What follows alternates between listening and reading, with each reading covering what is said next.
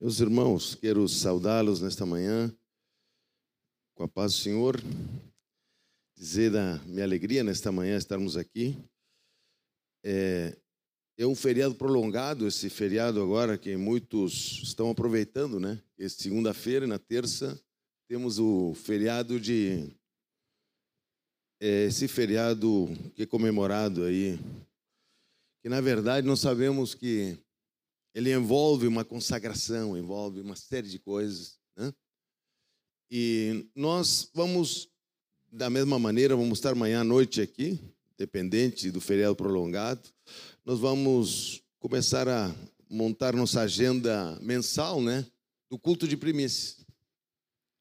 E eu quero lhes falar como o culto, como a parte de primícia, ela bate na feitiçaria e bate na idolatria.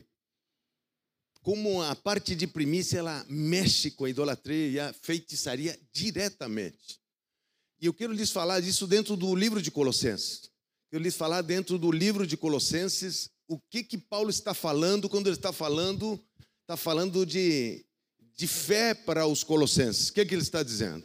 Então, vamos ficar em pé um pouquinho, porque quero ler uma palavra e quero fazer mais uma oração. No livro de Colossenses, capítulo 1, versículo 23, diz a palavra do Senhor: se é que permaneceis na fé, alicerçados e firmes, não vos deixando afastar do evangelho que ouviste e que foi pregado a toda criatura debaixo dos céus, do qual eu, Paulo, me tornei ministro. Olha só que Paulo está falando: se és que permaneceis na fé. Paulo está falando para os colossenses, está falando para alguém que tem fruto. Se és que permaneceis na fé. Ele está fazendo uma pergunta aqui, e eu quero, nessa manhã, que o Senhor nos dê graça, para a gente entender o que Paulo está perguntando. O que Paulo está dizendo quando ele diz se é que permaneceis na fé, se ele está falando para uma igreja que tem fruto. Uma igreja que estava vivendo uma série de coisas e tinha fruto. Amém? Curve sua cabeça aí. Senhor Deus e Pai, nós colocamos nesta manhã a tua palavra diante da tua presença. E a sua palavra é cheia de propósitos. Nós estamos num fim de semana que antecede um dos maiores rituais aqui no Rio Grande do Sul, e no Brasil, Senhor, de idolatria, de adoração, de feitiçaria. E nós, nessa manhã, nos curvamos diante de Ti, lhe suplicamos que a Sua presença não nos falte, que a Sua palavra ela desça ao nosso coração de uma forma especial, cheia de graça, Senhor, e de revelação. Nós, Senhor, sustenta este momento pela Tua palavra, porque o Senhor sustenta o que cria. E nesta manhã, Senhor, nós nos humilhamos sobre a Tua mão, e tudo aquilo que vem para roubar a Tua palavra, sejam repreendidas as trevas, os infernos, as obras malignas. E que Teus anjos que estão subindo e descendo, estejam alicerçados, fazendo a Sua obra neste lugar. Em nome do Senhor Jesus. Amém. Meus irmãos, nos assentamos. Meus irmãos, eu quero ver se a gente chega em algo prático desta carta aos Colossenses que seja aplicável para você hoje. E nós estamos já nas 2 semanas, os irmãos têm meditado nos Lar e Vida, e eu acredito que isso lhes dá entendimento do que estamos falando. O apóstolo Paulo está falando aqui, quando ele fala de idolatria, ele fala de um canal que se opõe à fé. Você precisa entender que sempre que nós falamos de idolatria, nós vamos estar com algo que se opõe à nossa fé. Que ele realmente nos confronta com a nossa fé. E no capítulo 3, ele faz uma projeção, ele fala de algumas manifestações da idolatria que estão no meio da igreja. Irmão, você sabe que a igreja não acredita que é idólatra. Não, a igreja evangélica não acredita que é idólatra. Ele acha que quem é idólatra são os católicos. que está estampado na cara dos católicos, são católicos. Mas a igreja evangélica ela não consegue entender a idolatria. E veja só uma coisa, quando ele está falando aqui no capítulo 3, e ele começa a listar a idolatria, ele diz prostituição, impureza, paixão lasciva, desejo maligno e avareza, ele está falando de idolatria. Só que ele abre o capítulo 3 com algo que se opõe. Ele diz, se fostes ressuscitados. Olha só. Ele está perguntando, se estás na fé. Agora ele diz, se fostes ressuscitados, buscai e pensai nas coisas do alto. E abaixo ele começa a listar o que se opõe a ressuscitar em Cristo. Eu não estou falando, meus irmãos, de salvação. Estou falando de ressuscitar. É uma posição, uma regeneração. Quando ele fala, porque, veja só, meus irmãos, ele fala de ressuscitar. Em seguida ele diz que faz morrer a idolatria. E o que faz morrer a idolatria não é uma oração. Não é uma oração que faz morrer a idolatria. Ele começa a listar o que realmente atrapalha a pessoa na parte de idolatria. Ele diz o seguinte, se fostes ressuscitados. Por que ele está falando isso? Ele não está falando de salvação. Ele está falando que se opõe ao desígnio em nossas vidas, o que se levanta contra nossas vidas na nossa posição de fé. E ele fala, se fostes ressuscitados. Por que ele está falando de ressuscitados e depois ele está listando idolatria embaixo? Fostes ressuscitados. Será que não foram ressuscitados? Diga para teu irmão, ressuscitar é uma posição. Diga para teu irmão, ressuscitar é uma posição. Não é algo que você pega de qualquer maneira. É uma posição ressuscitar. Então, idolatria só sai com posição. Não sai de outra forma. Ele diz o seguinte, olha só como ele começa. Se foste ressuscitado juntamente com Cristo, buscai as coisas do alto. Então, não é todo mundo que busca as coisas do alto e pensa nas coisas do alto. Quem pensa e busca é que ressuscita com Deus. E o que é ressuscitar com Deus? Porque ele vai dizer o seguinte aqui, ó, meus irmãos, o seguinte... Porque morreste, a vossa vida está oculta juntamente com Cristo. Morreste, ele diz. Ele diz que a única coisa que atinge a idolatria é morrer. A única coisa que você combate a idolatria é com morte. Morte total. E você vai ver o seguinte, que a regeneração ela abre um caminho muito claro para que você se lembre da parte posicional, da onde vem a regeneração. E a regeneração é o seguinte, ó, ela tem uma parte legal, a regeneração, que é a adoção. Adoção é um termo jurídico. Somos adotados, mas ao termo jurídico de ser filhos, por exemplo, nós, que nos batizamos e somos filhos de Deus, esse termo jurídico não avaliza a ressurreição. Porque o que avaliza a ressurreição é a regeneração que é feita pelo Espírito Santo.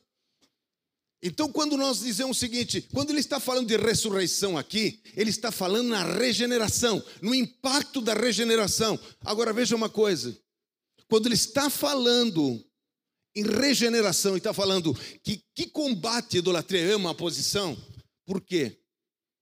Porque, veja só, quando nós somos regenerados, o Espírito entra e habita em nós. Ele gera em nós filhos de adoção. Esses filhos não são filhos pequenos que nascem de um ventre. Não, é o capítulo 4 de Gálatas. Ele diz que nós somos adotados como filhos que têm herança. Quem tem herança não é filho pequeno, é filho que tem uma posição, sabe o que diz, sabe o que está falando e sabe com o que está lidando. Então ele está falando o seguinte, é uma posição no reino espiritual de Colossenses. Qual era o problema de Colossenses? Para que você entenda o que Paulo está batendo. A autoridade de Cristo estava sendo questionada. A idolatria tinha entrado e tinha dito o seguinte, olha, Cristo é bom, nós nascemos de novo, não temos fruto, mas não sei se ele pode resolver todas as coisas que nós temos. Esse é o negócio. Paulo estava dizendo, estava lutando naquele momento em oração para que eles entendessem que a idolatria saísse e a autoridade de Cristo voltasse a ocupar o lugar nos Colossenses. E agora ele diz o seguinte, quando ele abre o capítulo 3, na parte prática, Ele diz, se foste ressuscitado. Só que antes ele diz, se estás na fé. Então, ressurreição tem a ver com fé. Tem a ver com posição. Essa posição não é a pessoa, não é um ambiente, é a pessoa que vai. Você é filho ou não é? Você é adotado ou não é? Você teve uma posição que está ocupando como herdeiro ou você não ocupou essa posição como herdeiro? E ele está dizendo que quando a pessoa não ocupa isso, quem ocupa a idolatria? Essa loucura que o povo vai no dia 2 para adorar Iemanjá. Esse é uma brutalidade falando para o evangelho. Só que Paulo está falando dentro desse perfil que abastece o Estado, que abastece o Brasil, que abastece nossas vidas. A idolatria, ela vai tomando uma forma dentro do coração do crente. Ele não toma dentro do coração do crente apenas porque a pessoa vê. Veja só, você não combate idolatria com milagre apenas. Você não combate. Você não combate idolatria com milagre. Porque você pode fazer 20 milagres hoje. O idólatra, ele se torna alguém que não crê. Que não coloca a posição dentro. Paulo está desenhando um caminho dos colossenses. Onde a idolatria não deixa a pessoa crer no seu destino. E nós já podemos ministrar sobre identidade, não tem problema nenhum. Eu acho que é importante. Tudo isso é importante. Só que tem uma coisa. Tem uma posição que é dada pelo Espírito. E Paulo diz, se foste ressuscitados.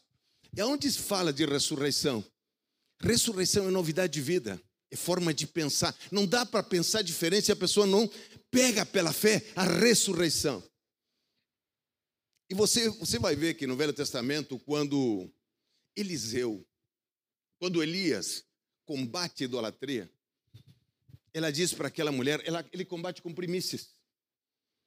Ele fala para aquela mulher, quando vai para aquela mulher que vai sustentar Elias, aquela viúva, ele diz, você faça um bolo para mim primeiro.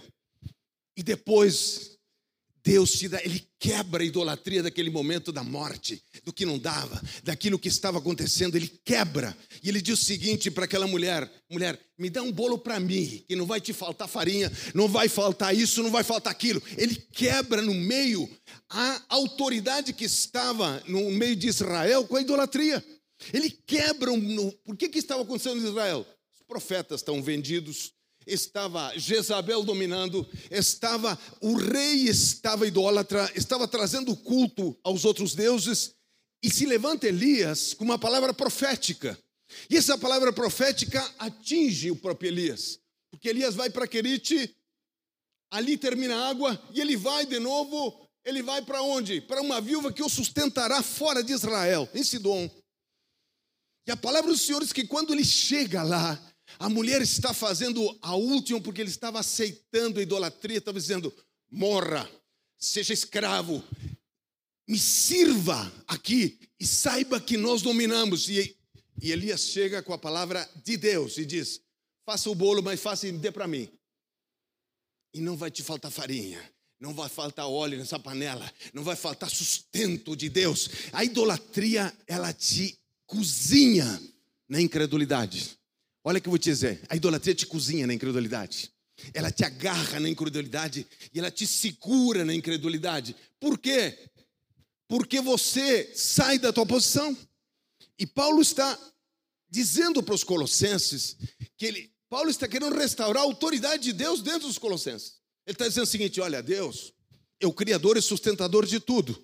Ele diz, Paulo, Deus também é o cabeça da igreja. E Deus que provoca a transformação no homem e que traz visão para o homem. Paulo está dizendo isso. Só que Paulo, quando começa a exemplificar isso no capítulo 13 e a tornar prático, ele diz, se fostes ressuscitados. Aonde você ouviu essa palavra ressuscitado? No capítulo 6 de Romanos, uma palavra que a gente usa no batismo. Amém? Capítulo 6 de Romanos diz o seguinte, ó. Pois, versículo 4, pois fomos sepultados com ele na morte pelo batismo, para que como Cristo foi ressuscitado dentre os mortos pela glória do Pai, assim também andemos nós em novidade de vida. Irmãos, a fé é novidade de vida. A fé é pensamentos novos a respeito de Deus, a respeito de qualquer situação. Não interessa qual é a situação que a pessoa está vivendo. Não interessa... Gente, Paulo estava algemado em Roma. Paulo está escrevendo algemado. Paulo está numa situação que não tem como sair. Você vive uma situação que acha difícil?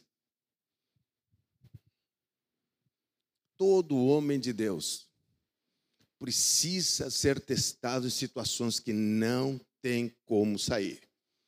Ele precisa... para que o evangelho se torne realmente o que ele é.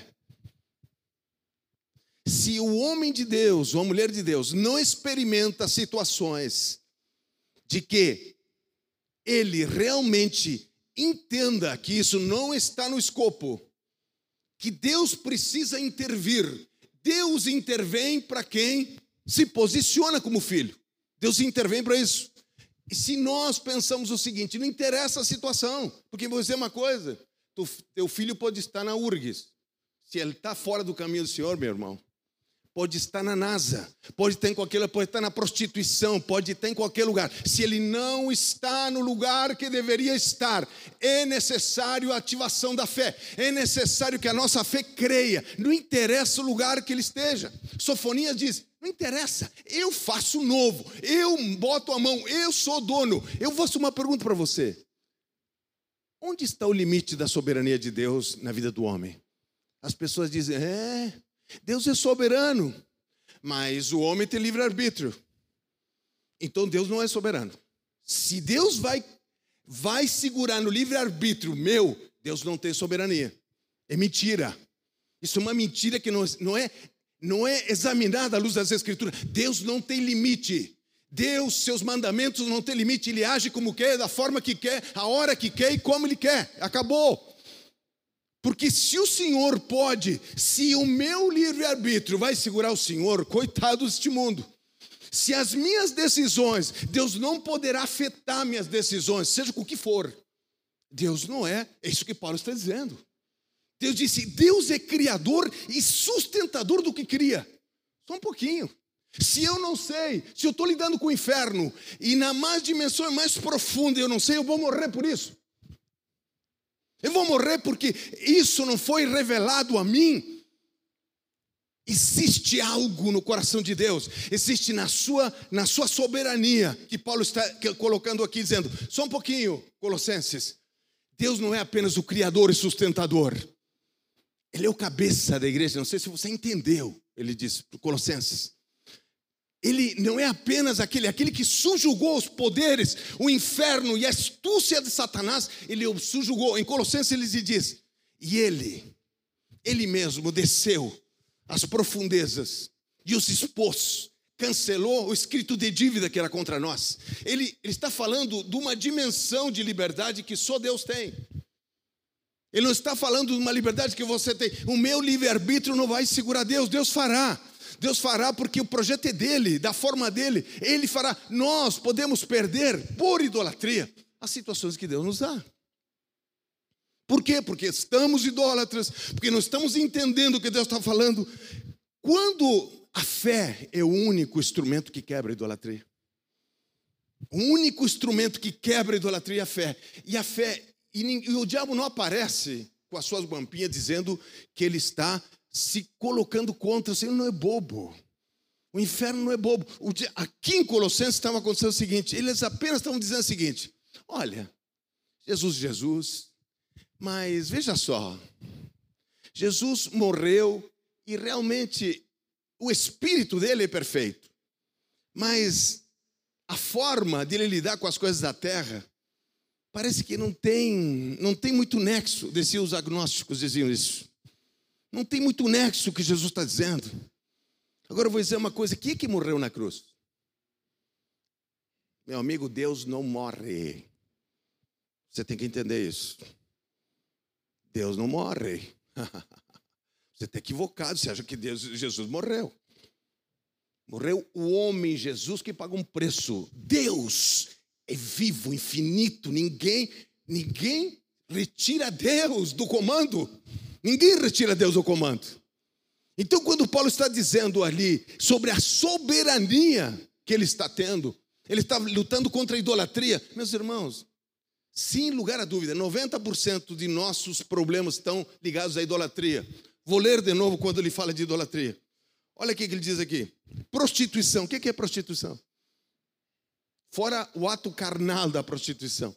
Quando a Bíblia fala em prostituição, o que ele está falando? Dar autoridade a alguém que não tem autoridade para governar a tua vida. Sentimentos de não fazer, sentimentos de pequenez, sentimentos de que não é para... Todos esses sentimentos pequenos estão ancorados em idolatria. Deus não é Deus para poder fazer. Deus não consegue fazer. Deus não pode fazer. Deus não é capaz de fazer. Tudo isso está ancorado na idolatria. Ah, mas você não sabe meu problema, meu amigo.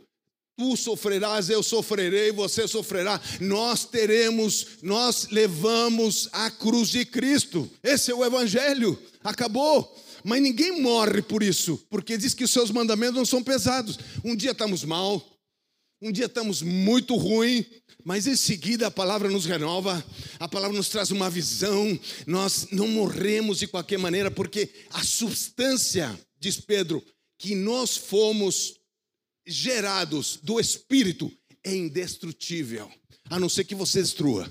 A não ser que você não queira, a não ser que você não entenda o que está acontecendo. Paulo está falando aos Colossenses, meus irmãos, e ele está dizendo isso: fazei morrer a vossa natureza. O que ele está dizendo? Ressuscite. Você precisa ressuscitar. Você precisa ressuscitar, homem. Você está vivo em quê? Porque você lê a palavra? Porque você faz uma oração? Você precisa ressuscitar. Ressuscitar é estar assentado. Ou seja, ressuscitar não tem sentimentos. Ah, aquele me magoou, o fulano isso, porque não estou com isso, não sinto aquilo. Essa falta de ressuscitar. Que é diferente de quê? De ser salvo. A regeneração, quando... Olha só, meus irmãos, a regeneração, ele é um ato posicional. Receber como um filho adulto a herança. É isso que ele está dizendo. Só que é o seguinte, tem a parte espiritual de nós sermos ressuscitados, de sermos adotados com Deus, é unidos com Deus. Quem que fala sobre isso? Efésios. Porque estás assentados com Cristo. O que ele está dizendo quando está dizendo estávamos assentados com Cristo? O que ele está falando? Porque ressuscitaste, estás assentados com Cristo. Ele está falando de quê? De uma utopia? Está falando do ano que vem? Está falando quando ele voltar? Do que ele está falando?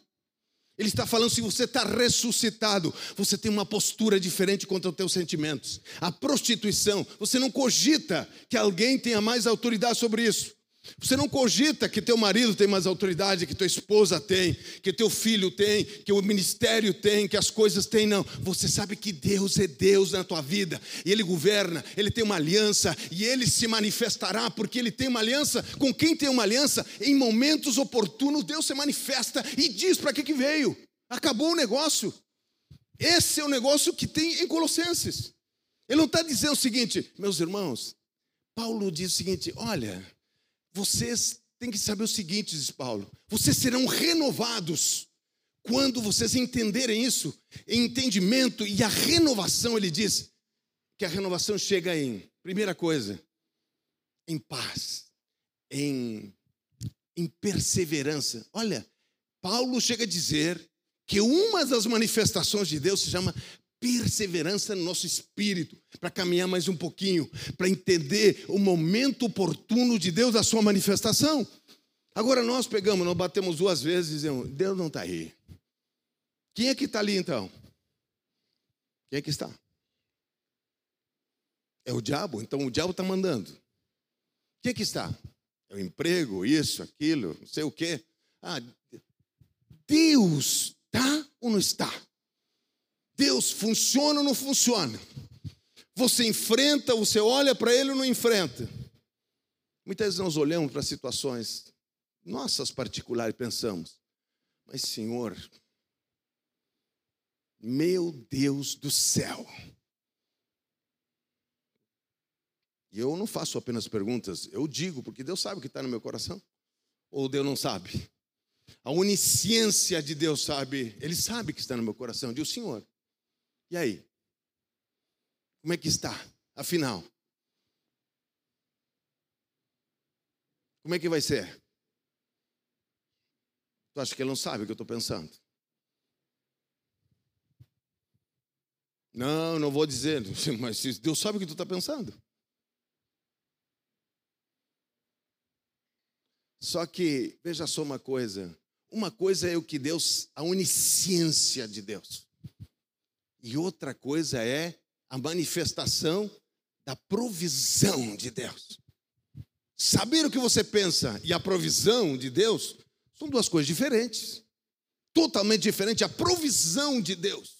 A provisão de Deus, Paulo está dizendo aqui, você mantenha a tua fé, não deixe a tua fé. Irmãos, a semana passada eu falei, irmãos, quando você ouve comentários, seja do que for, você ouve que o ministério aquele lá está morto, você ouve que aquele estão falando, quando você dá lugar a isso, você está matando a tua fé.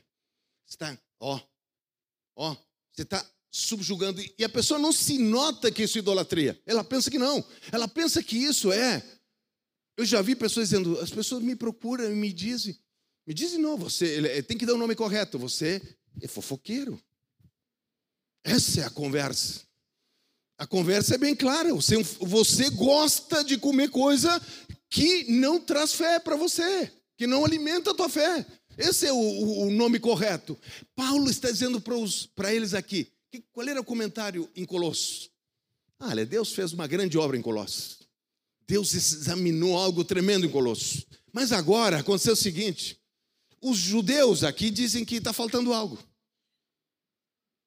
Agora me diga uma coisa. Não tem horas que Deus nos faz perseverar e parece que o inimigo está ganhando? Parece que ele está ganhando. Ele se floreia, ele fala, ele parece que domina. E o Senhor te manda ficar quieto. Quantas vezes acontece nas nossas vidas? Você continua caminhando e o diabo diz, eu ganho, eu sou eu que mando. E ele faz propaganda e continua fazendo propaganda. E Paulo diz aos Colossenses, Deus vos dará, diz Paulo, lhe dará forças para quê? Para perseverar até que eu, o Senhor, o governador, o dono da obra, o que atua em lugares e momentos, em momentos oportunos, Ele fará. Bem claro. Agora, pastor, por que não faz quando a gente precisa? Você sabe que precisar, tem uma ilustração antiga de um alpinista que todo mundo sabe isso aí, porque quem não ouviu isso aí? Que ele está escalando uma montanha. E ele perde de noite, ele cai e ele fica pendurado numa raiz. E quando ele fica pendurado na raiz, ele não crê em nada. Só que naquele momento, de noite, pendurado numa raiz, ele disse, tem alguém aí no céu?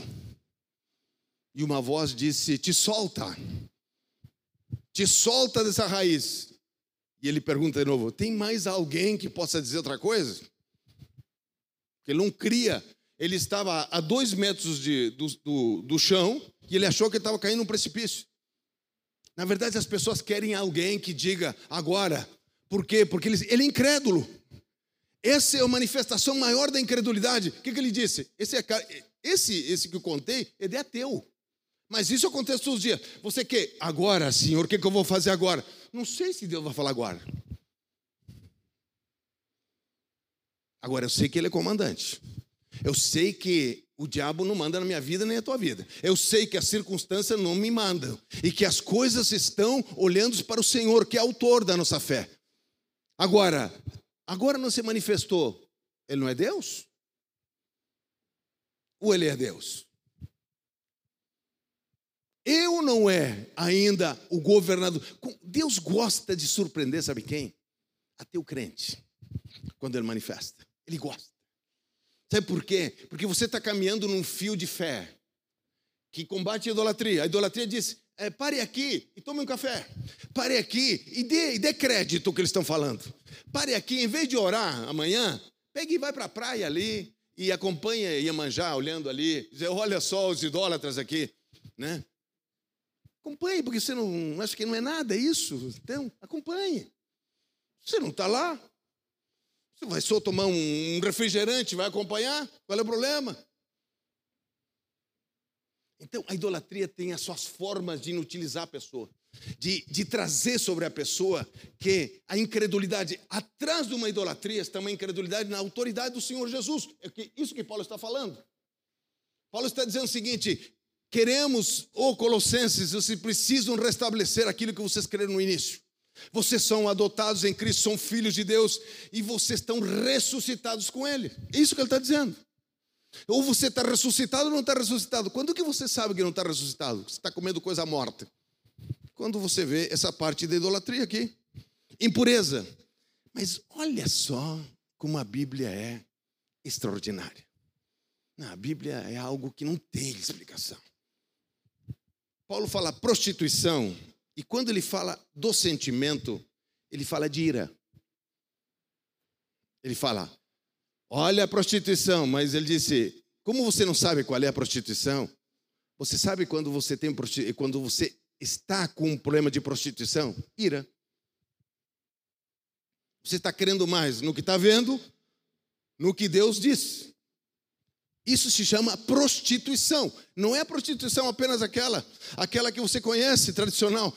Paulo está falando de uma prostituição muito maior do que essa. A ira manifesta crer, não em Deus, no que está acontecendo. No que você está vendo, você está no terreno, você não ressuscitou, você está aqui embaixo. Você não consegue ressuscitar e para ver o que está acontecendo. Ira. Em segundo, ele diz o seguinte, impureza. Mas ele diz, sabe como você entende a impureza, diz Paulo? Maldade. A maldade. Como é que é a maldade? Lá embaixo, quando ele faz três tipos de coisa. Ele coloca o trono de prostituição, ele coloca o sentimento, em terceiro ele coloca a injeção, a vacina. E não é a Coronavac, é vacina do céu, assim, ó. Puff! Ele coloca a vacina. Ele colocou a vacina aqui. Sabe o que ele falou? Para a primeira vacina que ele manda aqui, revestivos de Deus, ele diz. Ressuscita e te reveste de Deus. Ele diz o seguinte, a primeira vacina que ele fala aqui, ternos afetos de misericórdia, ele diz. Ele está falando do centro das afeições do ser humano. Ele está dizendo o seguinte, você controla as tuas afeições. Você controle a forma misericordiosa como você olha para as coisas. Você precisa saber que se isso está te afetando, porque você está em idolatria, você está com um problema de idolatria, diz Paulo. Você está com peninha de você, você acha que você precisaria que Deus intervisse agora. Você está com dizer, mas onde está Deus que não intervém? Onde está Deus? Porque isso que Elias fez. Chegou um momento que Elias estava lutando com o maior trono de idolatria no Velho Testamento. Daqui a pouco ele diz para Deus, até esta viúva tu incomodaste. Ele não suportou, porque lutar contra a idolatria é lutar contra a injustiça no momento que você está crendo na soberania de Deus. As pessoas que aceitam injustiça normalmente têm problema de identidade. Elas acham que a igreja não é lugar dela ter um desafio, ela precisa ter um desafio. Irmãos, a igreja é lugar de desafio. É onde você é confrontado, onde as coisas se confrontam, onde teu relacionamento aparece, onde as tuas situações aparecem. A igreja é para isso. A igreja não tem outro motivo de existir. É o lugar onde você revela estratégia e você trabalha a tua identidade. Qual é a identidade que você trabalha? Revestivos. Sabe o que esse texto, revestivos, quer dizer? Ele é um auristo que não é um revestivos quando você estiver mal. Revestivos é constante. Você precisa pensar nas coisas do alto. Você precisa agir nas coisas do alto. Você precisa colocar teu pensamento ressurreto diante de Deus sempre. E eu vou dizer uma coisa. Quantas vezes sou pego desapercebido quando não coloco isso. Porque, gente, quando não coloca, a gente volta de novo à forma antiga de agir. E veja só que ele diz o seguinte, olha só, prostituição, ele fala de ira. Só que quando ele dá a vacina, ele diz o seguinte, entranhados afetos de misericórdia. Nós devemos parar, quando tivermos um problema com alguém, até entrar nos afetos de misericórdia, para poder entender o que, que Deus está falando. Ou seja, nós devíamos parar para ver as limitações que a pessoa está vivendo. Nós deveríamos parar para dizer, Senhor, eu estou assentado contigo. O que eu estou sentindo? A gente não para. A gente fica com a nossa defesa, que normalmente idolatria traz injustiça para a gente ficar tranquilo. Sabe por quê? Ele te apresenta uma injustiça para que você fique tranquilo, dizendo, eu tenho razão. Vou voltar a dizer. A idolatria te traz uma injustiça aparente para que você fique pensando que você é o mais inteligente. Que não tem ninguém que vê isso. Só você é o mais inteligente. Você vê toda a injustiça, ninguém mais vê. O pastor não vê, o líder não vê. Só você vê essa injustiça. E nem Deus vê, porque você não consegue entender o que está acontecendo. Então, quando a idolatria faz o seguinte, ele te traz uma injustiça, algo que você não é atendido. E o que ele faz? Só que ele não está falando disso. Ele está te injetando incredulidade. É isso que ele está fazendo. Por isso Paulo diz, se ressuscitaste. Paulo está dizendo, se estás na fé. Porque, na verdade, o que está acontecendo com os colossenses, ele está dando uma vacina contra a fé. Mas, gente, crentes que tinham 10 anos com Deus. Crentes que tinham fruto, crentes que conheceram Deus não apenas de salvação, crentes que viram milagres e milagres e milagres em Colossos. A igreja dos Colossenses é uma igreja referência. E aí, nesse momento, Paulo está dizendo, vocês estão em idolatria. Está acontecendo algo, vocês precisam combater a idolatria. Veja só, agora no segundo, a impureza. Qual é o que Paulo fala da impureza? Indignação. Sabe quando a gente tem uma indignação e a gente pensa que a gente está certo e, na verdade, está vindo uma impureza? Que a impureza não aparece, aparece a indignação. O que Paulo fala quando ele combate a indignação? Ele fala de bondade. Ele diz, revesti-vos de bondade. O que é bondade? Bondade, sabe o que é, meus irmãos? É uma estrutura apta para agir. Agora imagina o seguinte, que nós como crentes estamos sem uma matéria-prima para agir. A bondade é a matéria-prima para agir. O livro aos Romanos chega a dizer, cheio de bondade, aptos para admoestar qualquer um. Admoestação no reino de Deus vem de um espírito de bondade. O que é a bondade? A bondade é você estar sem julgamento, você está dependendo de Deus, está crendo no que Deus é. Bondade é uma manifestação nossa de que nós estamos crendo no que Deus fará. Não é no que nós estamos vendo. Então Paulo diz o seguinte, revestivos, ressuscitados de Cristo. Ele diz ressuscitados de bondade. Que combate o quê, diz Paulo? A impureza. Agora você diz para alguém que ele é impuro, a pessoa diz, não, não sou impuro. Mas você tem maldade? Não. Você tem indignação? Bom, de vez em quando. Indignação você tem? Tem. Quanto dura? Tem indignações que duram, em algumas pessoas, muito tempo. Indignações que estão dentro, que não saem. Você tem que dar nome para isso. Isso já é uma idolatria. Você não consegue ressuscitar com Cristo. Você vai até um ponto, você quer salvação. Por que a salvação é tão bondosa? Porque a salvação, Jesus pagou um preço. Ele me tirou do lugar onde eu estava. Ele é o... Agora, quando entra a posição nossa para ressuscitar, nós temos uma ação que Paulo está dizendo aqui. Revesti-vos de afetos, bondade, humildade, mansidão, longanimidade, diz Paulo. E aí, somente aí vem o suportai. Por que muita gente não suporta algumas coisas? Eu não estou dizendo de você, eu digo por mim. Eu preciso orar 3 dias para suportar uma coisa. Porque eu não morri. Naquele lugar não tá, eu teria que ter morrido, não morri. Então o que acontece é o seguinte, preciso 3 dias para morrer. Muitas vezes, para voltar ao lugar normal.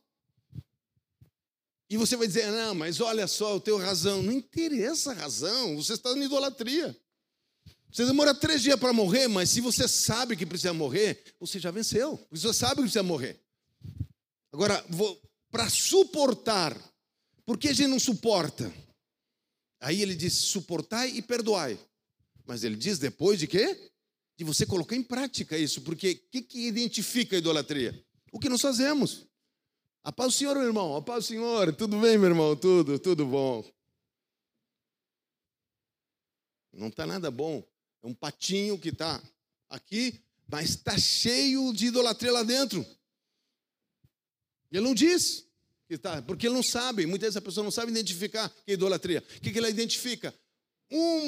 Um sentimento que está atrelado a uma razão. Irmão, não pense que as coisas são feitas de qualquer maneira. É um sentimento que chega a nós que tem uma razão de ser. Olha, eu tenho esse sentimento por isso. E eu paro aí. Mas Paulo diz o seguinte, confronta ela com a bondade, confronta ela com a humildade, confronta ela com a mansidão, confronta, ressuscita. Pega pela fé e vê, porque você está falando das coisas de baixo, você precisa olhar as coisas de cima. Paulo está dizendo, ressuscita, pega a tua posição. Está dizendo, pega a tua posição. É isso que Paulo está dizendo. E aí a pessoa pensa o seguinte, não. Quantas vezes você vê as pessoas gritando, ah, mas igreja? Olha só como a pessoa faz. Sim, é no lugar que ele tem que estar, é na igreja. Alguém ore por ele, interceda, explique, diga como a palavra diz, explica a palavra, diga que existe um caminho. E ressuscitamos com Cristo para quê? Para nos encher de quê? De bondade, da identidade que é nossa. Mas veja só que a impureza, ela é suspeitar a impureza. Irmão, você tem que saber uma coisa. Quando você está suspeitando, você está em idolatria. Alô? Falando aqui da Rádio Farroupilha. Alô? Você está suspeitando. Você tem que entender que você está... Alguém está atingindo a tua fé. Paulo está dizendo, Colossenses, vocês não suspeitavam antes, eu estava em cadeias e vocês fizeram uma obra tremenda. E agora os judeus começaram a dizer que não é suficiente, e vocês estão acreditando.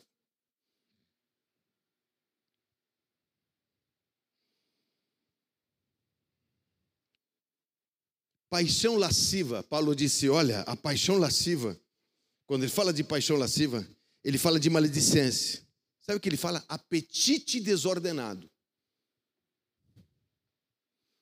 Sabe quando alguém está apaixonado no mundo e a paixão dele primeiro começou pelo corpo, não começou pelo espírito? A pessoa vê o corpo da pessoa, se apaixona, essa é paixão lasciva, amém? Ela usa o corpo para depois ver o que vai dar o resto, amém?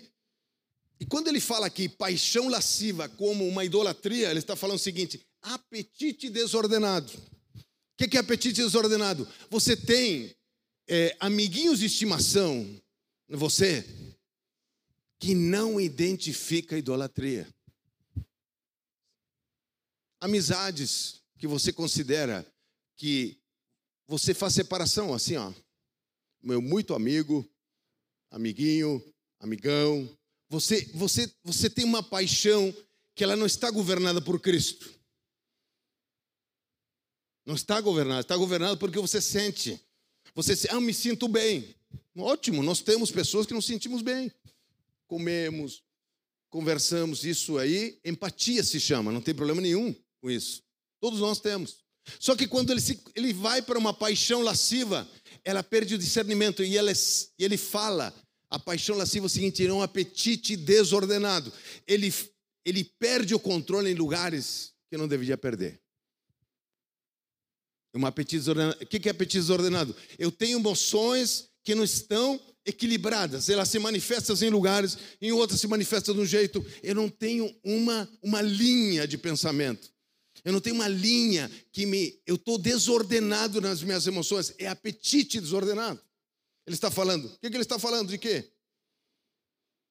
Da paixão lasciva. E sabe o que Paulo diz para combater a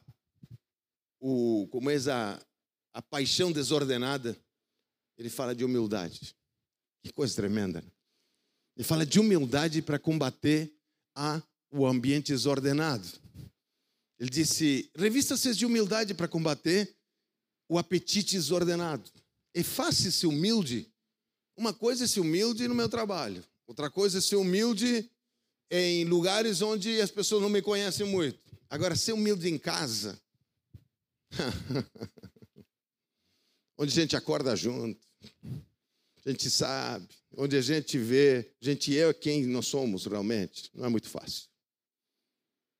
Por isso, Gideão, quando ele diz, eu sou menor da casa de meu pai, ele fala de uma humildade que estava dentro do seu coração, porque ser humilde na casa do pai não é muito fácil. Ser humilde na casa do pai não é muito fácil. Onde todos nos conhecem, todos falam, todos, não é muito fácil. E Paulo diz o seguinte, que o apetite desordenado só se combate com humildade. Não tem como forma. Não tem outra forma de fazer isso. Meus irmãos, eu quero ligar essa fé. Amém? Eu li só o primeiro aqui, né? Na verdade, fomos sepultados com ele pela morte no batismo, para que com Cristo ressuscitado dentre os mortos pela glória do Pai, assim andemos nós em novidade de vida. Essa vida é vida eterna, zoe. Não é vida física, porque se fomos unidos com ele na semelhança da sua morte, certamente seremos também na semelhança da ressurreição, sabendo isto, que foi crucificado com ele o nosso velho homem, para que o corpo do pecado seja destruído e não sirvamos ao pecado como escravos. Como? Idolatria traz escravidão, meus irmãos. Esse é o problema. Idolatria, ela não apresenta apenas a parte... Ela tem uma sabedoria, a idolatria. A idolatria te apresenta amenidades e por trás ela vai te escravizando. Até que você não tenha mais um suspiro de destino. Suspiro de destino é diferente de viver. Porque tem pessoa que acordou hoje de manhã, mas não sabe que está vivo. Amém? Ele não tem destino.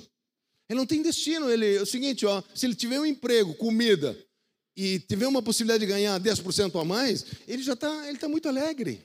Ele não tem destino. Ele não está lidando com o inferno. O inferno está na volta. O inferno está encomendando a cabeça dele aos pouquinhos. Ele está pegando, está retirando força, está retirando espiritualidade, está retirando ressurreição, está retirando isso. E ele continua, porque ele não vê a idolatria.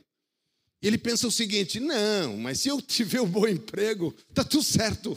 Se eu tiver funcionando isso aqui, se meus filhos estiverem vivos, se isso aí... Não, nós temos que ver a idolatria amarrando nossas vidas. Nós temos que ver a idolatria tirando a liberdade. Paulo está falando da carta aqui, de uma carta que ela fala de liberdade. Ele vai terminar na submissão, como um grande contraste de liberdade na submissão. Ele vai dizer o seguinte, ainda que você seja escravo, você em Cristo Jesus, ninguém te governa. Eu sou Deus. Ainda que você seja uma mulher e teu marido não entenda o que você está fazendo, você em Cristo, você é livre, porque eu sou teu pai. Esse é o que Deus está dizendo. Ele chega no fundo da submissão. O último tópico que ele vai pegar é submissão. Dizendo o seguinte, ainda que você seja escravo, você é livre em Jesus Cristo. O poder do evangelho está dizendo, ainda que as leis da terra... Irmãos, século I, as leis, a mulher não valia um tostão. A mulher não valia nada. A mulher era feita para procriar e deu, acabou. Não gostava, devolvia. Não gostava, pegava. A mulher não valia nada nem no governo romano, nem nos judeus. Ninguém dava valor. A mulher não podia falar. Ele está dizendo, seja submissa ao seu marido. Ele está dizendo o seguinte, Porque eu sou o que governo o teu marido, eu governo esse povo, eu governo. Deus está dizendo a maior declaração de autoridade. Está falando, ele está falando para os empregados que eram escravos. Tá, Onésimo, que é escravo, está voltando para a casa de Epáfras. E Onésimo, Paulo diz, recebe. Ele diz isso para Filemão. Filemão, recebe Onésimo como se fosse eu. Ele é teu escravo, mas agora ele é livre em Cristo Jesus. Ele está dizendo. Você quer liberdade? Tem que ressuscitar. A liberdade tem que ressuscitar. Se você quer liberdade, você precisa ressuscitar. E Paulo está dando o maior exemplo de opressão. Escravos, mulheres. As mulheres, meus irmãos, eram uma coisa.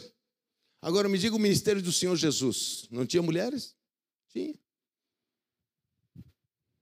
As mulheres sustentavam aquele ministério, estavam junto com o Senhor Jesus. Mas não estavam numa época de opressão? Quem que ia crer no ministério do Senhor Jesus que tinha mulheres? Agora, eu vou dizer uma coisa que ainda nesta época tem ministérios que pensam que a mulher é um subproduto. Sabia disso, não? Tem ministério que pensa que a mulher é um subproduto.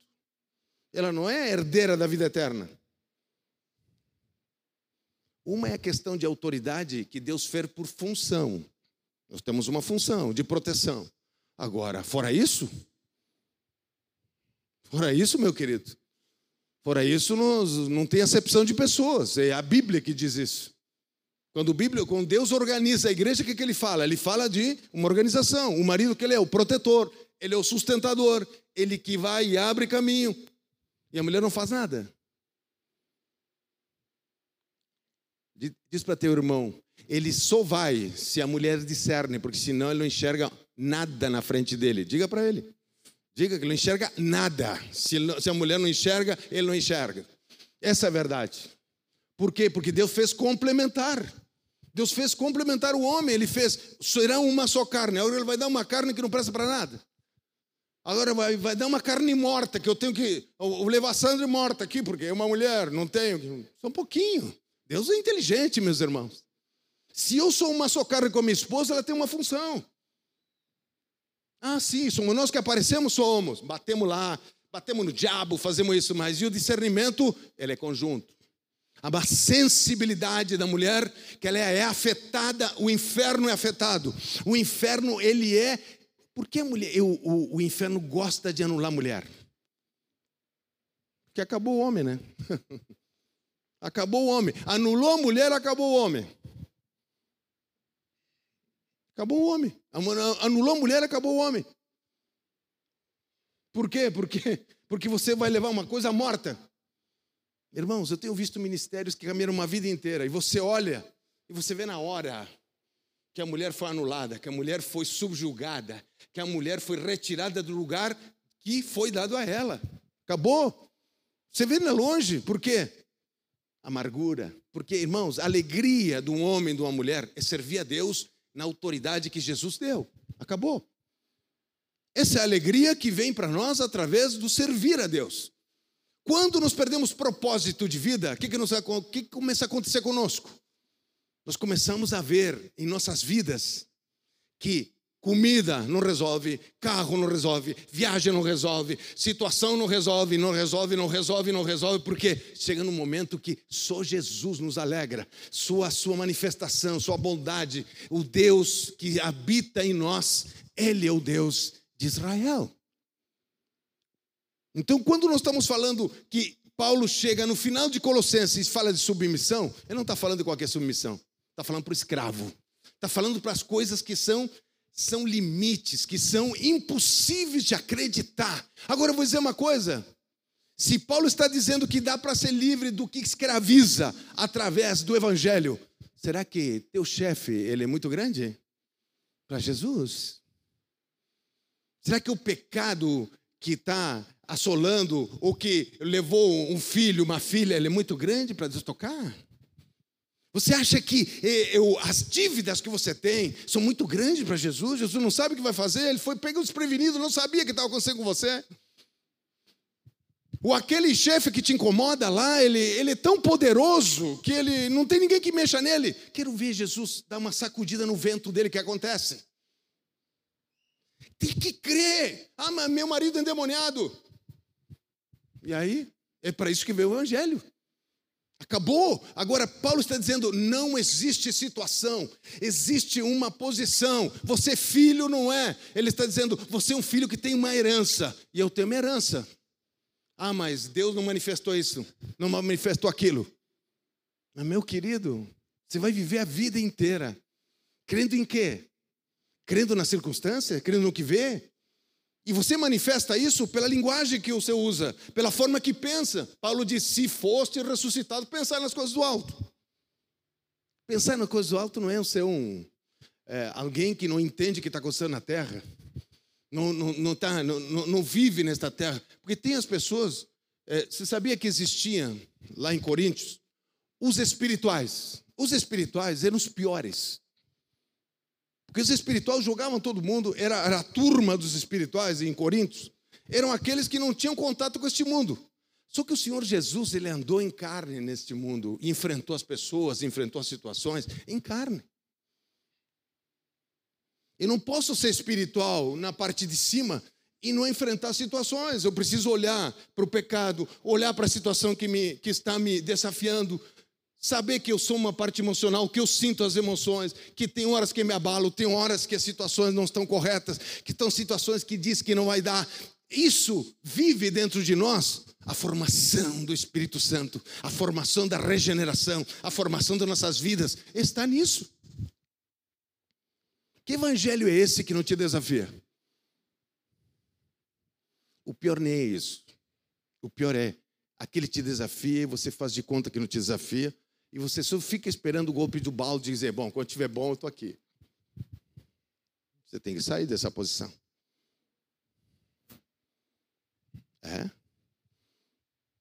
Tem que sair. Essa posição, o evangelho... Tem uma coisa que o evangelho faz numa pessoa, é a pessoa se arriscar no mundo espiritual.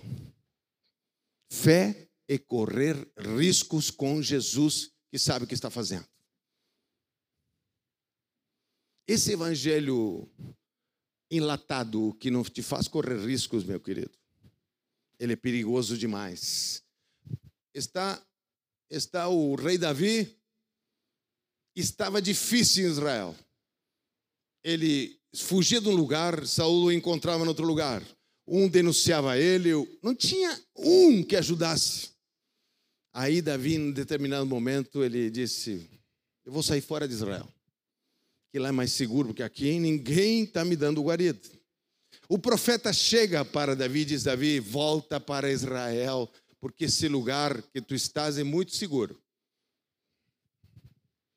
Volte para o teu lugar de trabalho.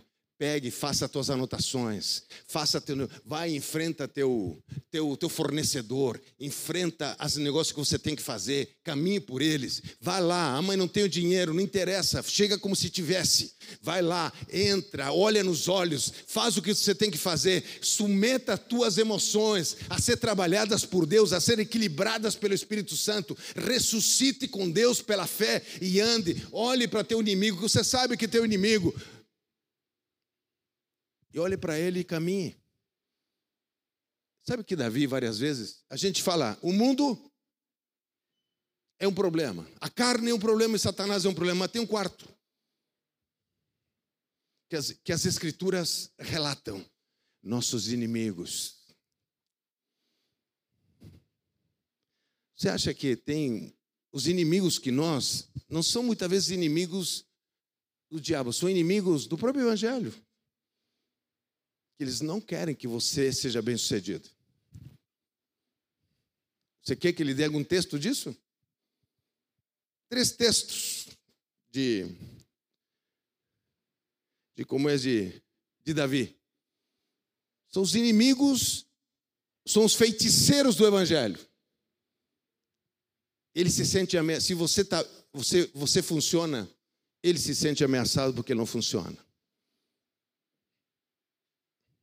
Agora, você está pronto para enfrentar isso? Ou você acha que você vai se surpreender com isso?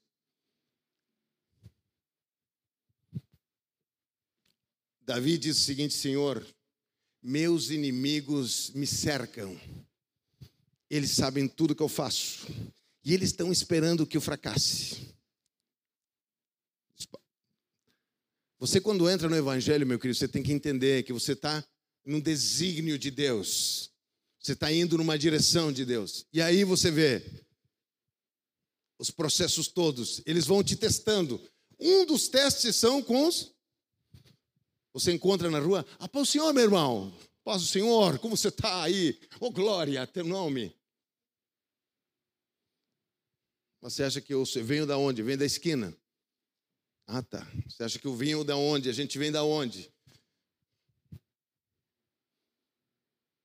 E nós, ainda que saibamos isso, nosso coração precisa estar ressuscitado, tem na parte de cima.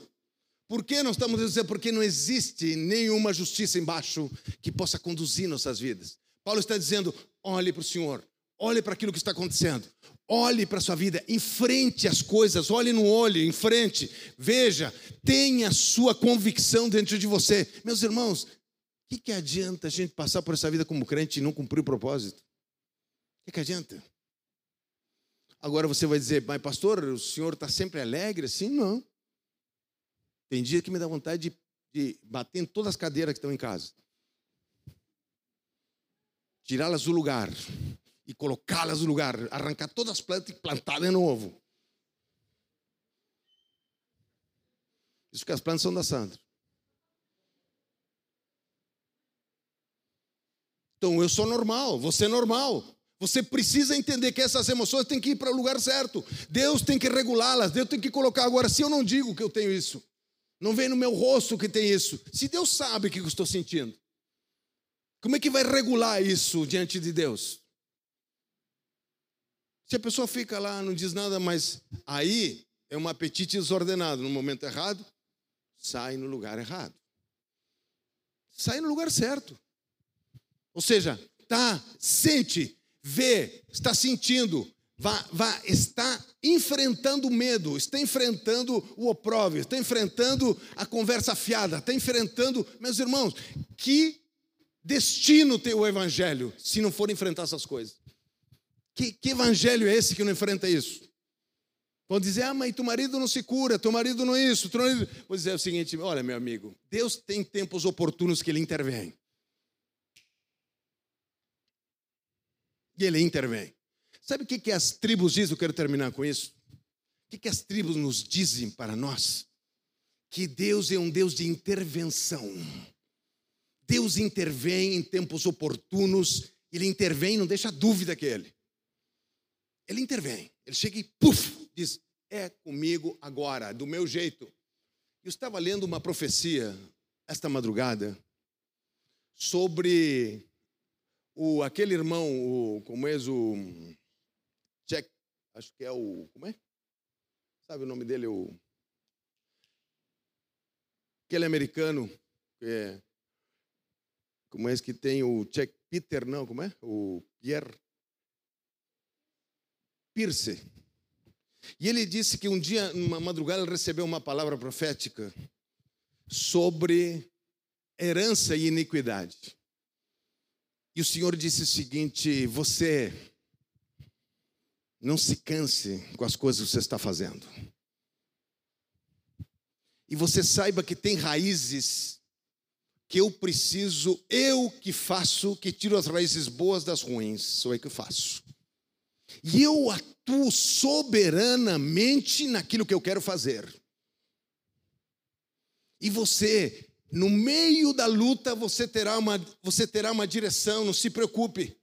Você, ainda que esteja no meio de um redemoinho, você terá uma direção minha, sempre terá. Agora, eu atuo em momentos oportunos e eu tiro a raiz podre da raiz que é boa.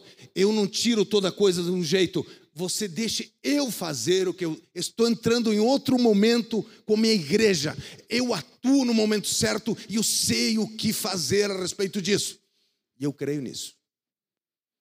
Eu creio. Se eu me manter olhando para o meu inimigo, olhando para as coisas que me incomodam, olhando para as coisas que estão me tirando fé, olhando para aquilo, eu faço minha parte na minha posição. Deus fará dele que é soberana. Deus fará dele que ele precisa fazer. Agora, eu fico aqui exigindo de Deus aquilo que eu não faço. Como é que fica?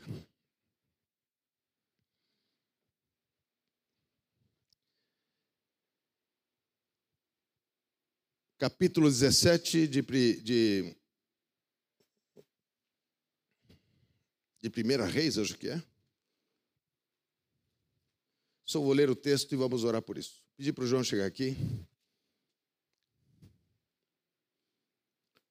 1 Reis, né? Acho que é. Pedi para o irmão João chegar aqui.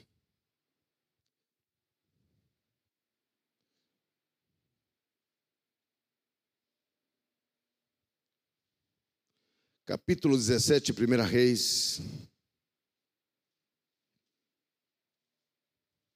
Então veio a palavra do Senhor dizendo: dispõe-te, vai a Sarepta, que pertence a Sidom. Demora-te ali, onde ordenei a uma mulher viúva que te dê comida. Então ele se levantou e se foi a Sarepta, e chegando à porta da cidade, estava ali uma mulher viúva, apanhando lenha. E ele a chamou e lhe disse: traze-me, peço-te, uma vasilha de água para eu beber. Indo lá buscá-la, ele chamou e lhe disse: traze-me também um bocado de pão na tua mão. Porém, ela respondeu: tão certo como vive o Senhor, teu Deus, nada tenho cozido. Há somente um punhal de farinha numa panela e um pouco de azeite numa botija. E vês aqui, apanhei 2 cavacos e vou preparar esse resto de comida para mim e para meu filho. Comê-lo-emos e morreremos. Ele lhe disse: não temas. Vai. Faze o que dizeste, mas primeiro faze dele para mim um bolo pequeno, traze-mo aqui fora, depois farás para ti mesma e para teu filho. Porque assim diz o Senhor Deus de Israel: a farinha da tua panela não se acabará, o azeite da tua botija não faltará, até o dia que o Senhor fizer chover sobre a terra. Foi ela e fez segundo a palavra de Elias, e assim comeram ele e a sua casa muitos dias. Primícias quebram idolatria, porque é fé. Primícias para Deus é olhar para o Senhor e Ele é ressurreto, comandando as coisas da nossa vida. E me chama a atenção que Elias diz: faz primeiro para mim um bolo. Você tem que imaginar o que está acontecendo em Israel. Uma palavra profética de Elias traz seca por 3 anos sobre aquela cidade. Não existe o que comer. É extremamente difícil pensar que essa viúva pensaria diferente do que ela estava falando. Mas a palavra do Senhor, quando se refere a ela, diz que havia muitas viúvas em Israel, mas Deus escolheu esta viúva aqui para simbolizar a sua soberania sobre a terra, seu poder sobre a terra. O que é que está te incomodando? Vamos ficar em pé. Qual é o desafio que te incomoda hoje? Qual é o desafio? Você precisa lutar ressurreto com aquilo que você está fazendo. Você precisa, nesta manhã, te assentar com Cristo e lutar da forma correta. Porque, meus irmãos, a tua justiça não vai resolver nada. Os teus direitos também não. Agora, porque isso é um problema espiritual. E você precisa agir. Agir no mundo espiritual a respeito do que Deus diz em Colossenses. O que você está lutando? O que você luta?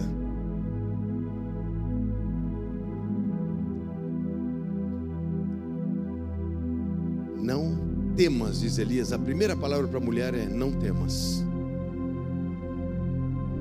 Temor é a maior emoção que atrai idolatria se chama temor. O temor traz para nós. A idolatria, ela se assenta no temor. Não vai acontecer. Quando vai acontecer? Por que Deus não fez ainda? Por que Deus não manifestou ainda? Por que estou vivendo isso, sabendo que eu conheço a palavra? Por que isso está acontecendo na minha volta? Como é que será esse ano? Por que nós estamos fazendo o culto de primícias? Porque o culto de primícia é uma manifestação profética sobre o mês, sobre o que ele está falando aqui.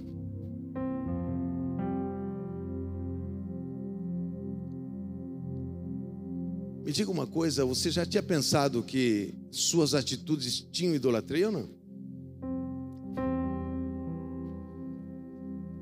Eu, quando, várias vezes que eu olhei esse texto, eu me vi ali, várias vezes.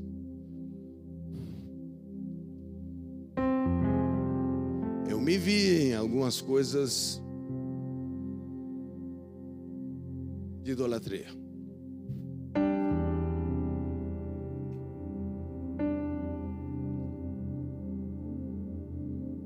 Mas a palavra é clara: se ressuscitaste com Cristo, pensai e buscai as coisas do alto. Há uma verdade no mundo espiritual que não está dita no que você vê.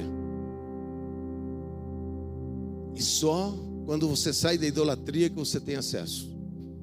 Por isso Paulo diz para os colossenses.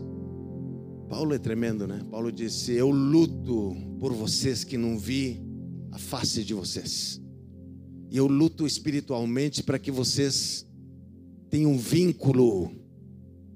Vínculo, quando ele diz vínculo, ele está dizendo: vocês creiam que estão juntos com Deus, que é a regeneração. Ele está falando disso. Para que vocês estejam juntos com Deus, porque fazendo isso, vocês vão entender os teus relacionamentos. Você vai entender os relacionamentos na igreja, no relacionamento na tua casa. Aí você vai entender porque teus relacionamentos são assim. Tenha vínculo com Cristo. Ele diz: eu luto em oração para que vocês tenham vínculo. E aí ele disse: para que os mistérios de Deus venham para você, que os mistérios se revelem a você. Tem mistério para revelar nessa manhã. Tem projeto de Deus com você, meu amigo. Você, minha amiga, que está aí, tem projeto de Deus. Esta terra está tomando uma desconfiguração tão grande. Isso é projeto de Deus, sabe por quê? Porque o homem pare de confiar em coisa pronta. Pare de confiar. Pare de confiar no seu emprego, pare de confiar nas coisas. Ele precisa confiar no detentor, naquele que falou para Elias: dá o bolinho para mim que não vai te faltar. Por que será que Elias pediu o bolo para ele primeiro, irmão Jader?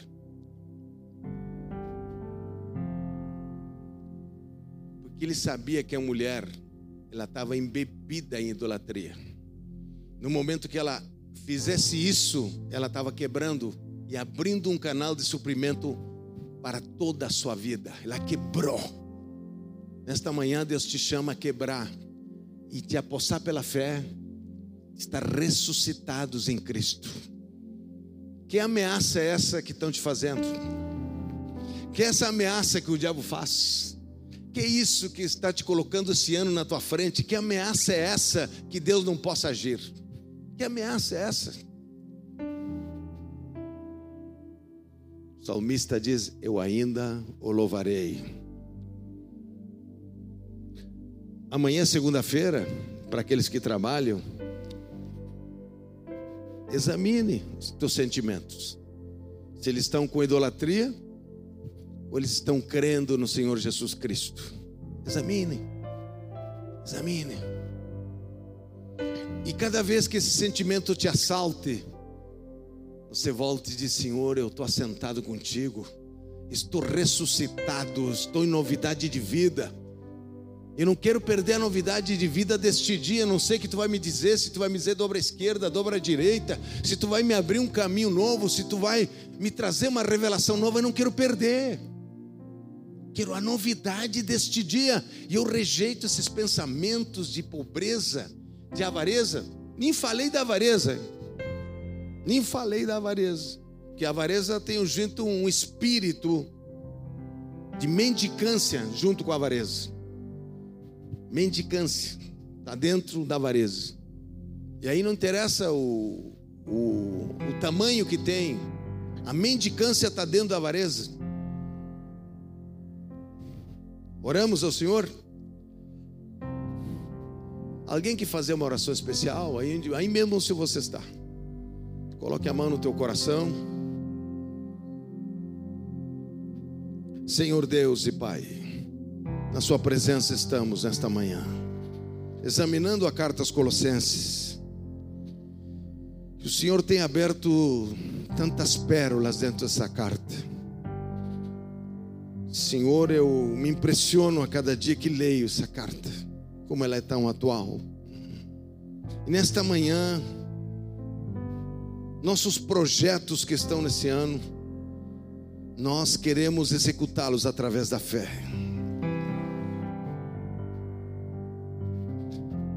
E nesta manhã nós estamos colocando os sentimentos que foram listados por Paulo, que muitas vezes fazem parte da nossa forma de pensar.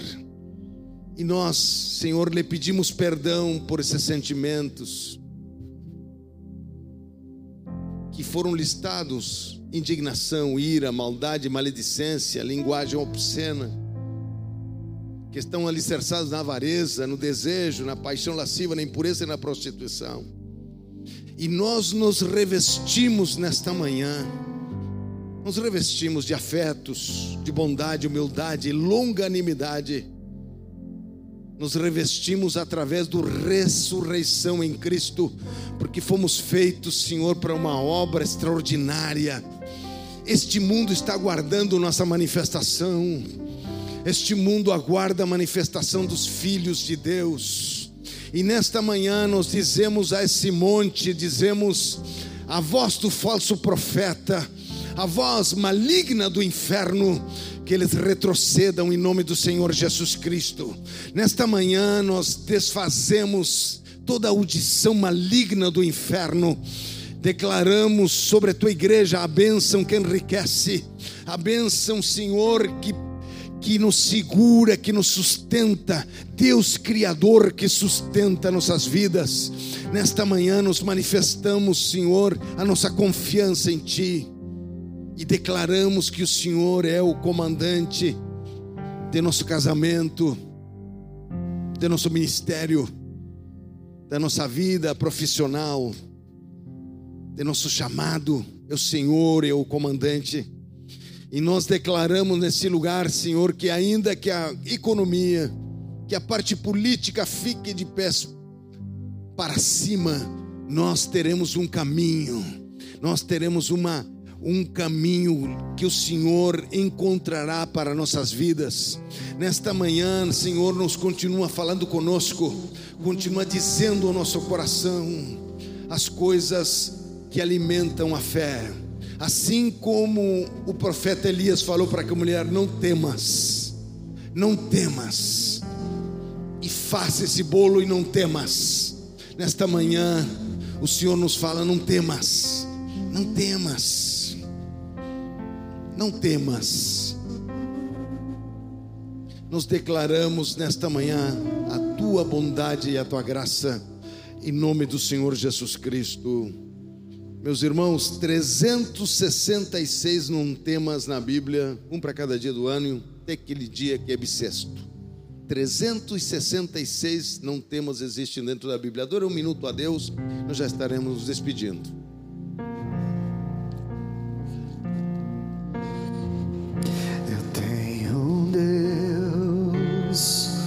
Que não vai deixar esta luta me matar, o desespero me tomar. Por mais pressão que seja a situação, o controle ainda está na palma das suas mãos. O choro dura uma noite, mas a alegria ela vem pela manhã. Eu creio, eu creio. O choro dura uma noite, mas a alegria ela vem pela manhã. Eu creio, eu creio.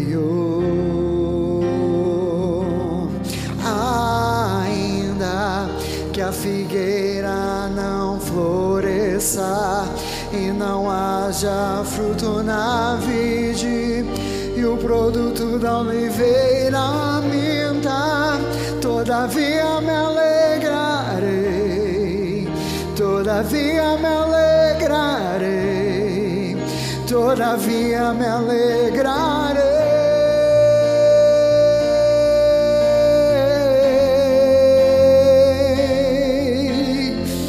O choro dura uma noite, mas a alegria ela vem pela manhã. Eu creio, eu creio. O choro dura uma noite, mas a alegria ela vem pela manhã. Eu creio, eu creio.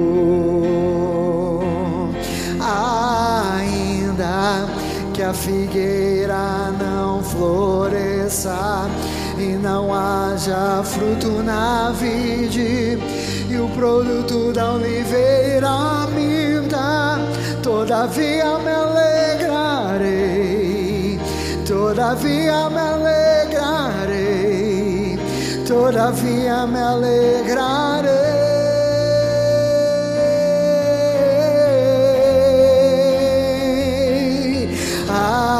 Ainda que a figueira não floresça e não haja fruto na vide, e o produto da oliveira minta, todavia me alegrarei, todavia me alegrarei, todavia me alegrarei.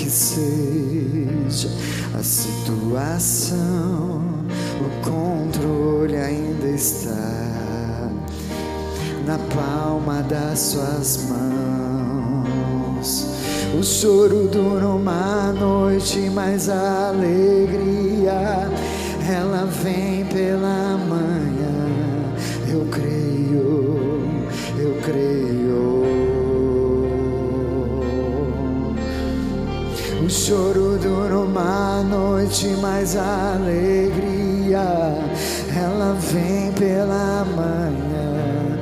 Eu creio, eu creio.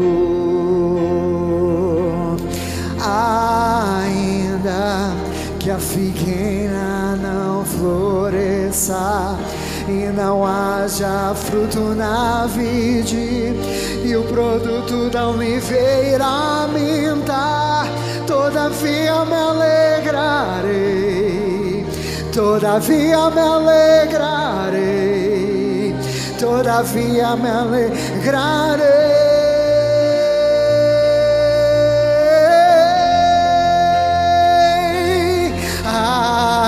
Ainda que a figueira não floresça e não haja fruto na vide, e o produto da oliveira minta, todavia me alegrarei, todavia me alegrarei, todavia me alegrarei.